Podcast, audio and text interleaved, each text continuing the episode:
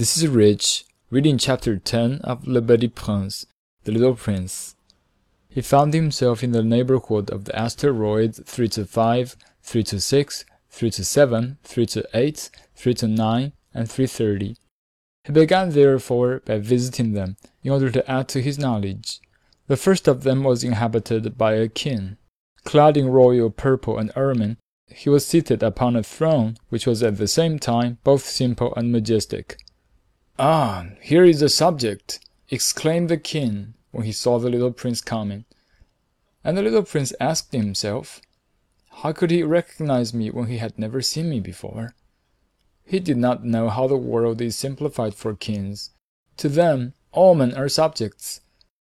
Approach, so that I may see you better, said the king, who felt consumingly proud of being at last a king over somebody. The little prince looked everywhere to find a place to sit down, but the entire planet was crammed and obstructed by the king's magnificent ermine robe. So he remained standing upright, and since he was tired, he yawned.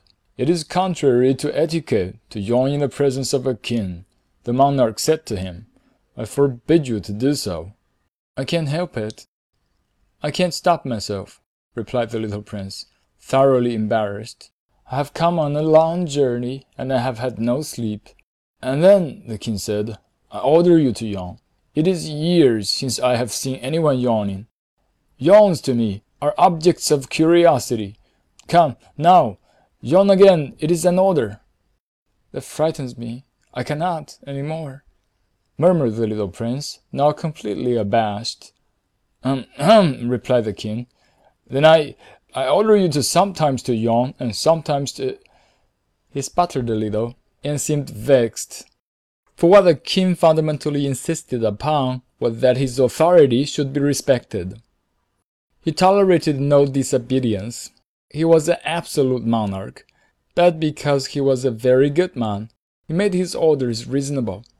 If I ordered a general, he would say, by way of example, if I ordered the general to change himself into a seabird, and if the general did not obey me, that would not be the fault of the general. It would be my fault. May I sit down? came now a timid inquiry from the little prince. I order you to do so, the king answered him, and majestically gathered in a fold of his ermine mantle. But the little prince was wondering. The planet was tiny. Over what could this king really rule? Sire, he said to him, I beg that you will excuse my asking you a question. I order you to ask me a question. The king hastened to assure him. Sire, over what do you rule? Over everything, said the king, with magnificent simplicity. Over everything. The king made a gesture, which took in his planet, the other planets, and all the stars. Over all that? asked the little prince. Over all that, the king answered for his rule was not only absolute, it was also universal.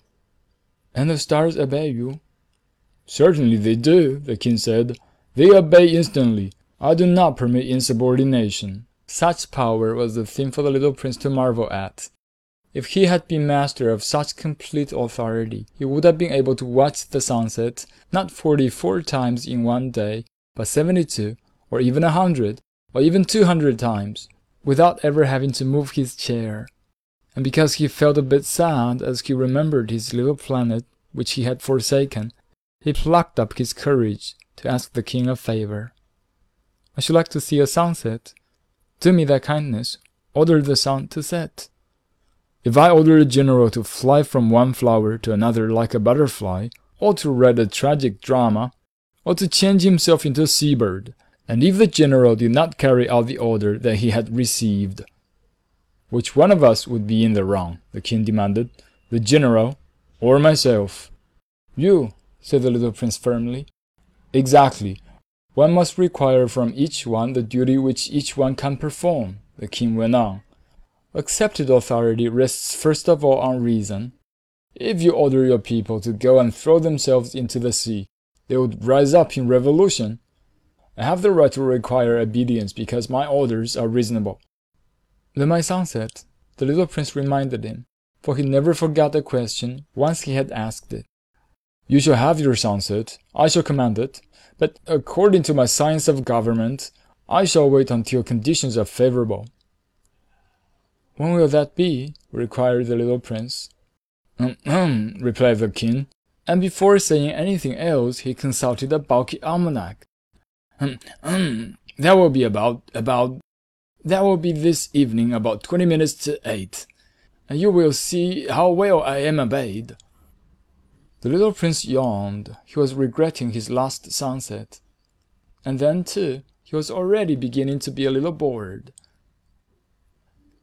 I have nothing more to do here, he said to the king, so I shall set out on my way again. Do not go, said the king, who was very proud of having a subject. Do not go. I will make you a minister. Minister of what?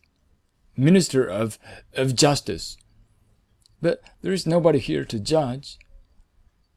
We do not know that, the king said to him. I have not yet made a complete tour of my kingdom. I am very old. There is no room here for a carriage, and it tires me to walk.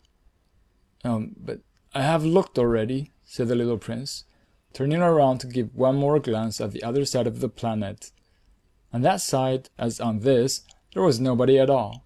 Then you shall judge yourself, the king answered. That is the most difficult thing of all. It is much more difficult to judge oneself than to judge others. If you succeed in judging yourself rightly, you are indeed a man of true wisdom. Yes, said the little prince, but I can judge myself anywhere. I do not need to live on this planet.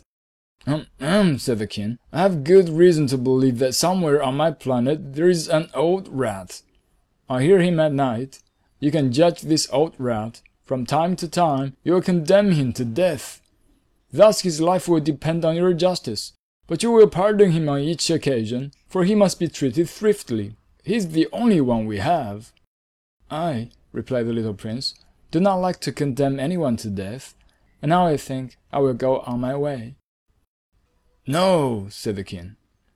But the little prince, having now completed his preparations for departure, have no wish to grieve the old monarch. If your majesty wishes to be promptly obeyed, he said, he should be able to give me a reasonable order. He should be able, for example, to order me to be gone by the end of one minute. It seems to me that conditions are favorable. As the king made no answer, the little prince hesitated a moment. Then, with a sigh, he took his leave. I make you my ambassador, the king called out hastily. He had a magnificent air of authority. The grown-ups are very strange, the little prince said to himself, as he continued on his journey.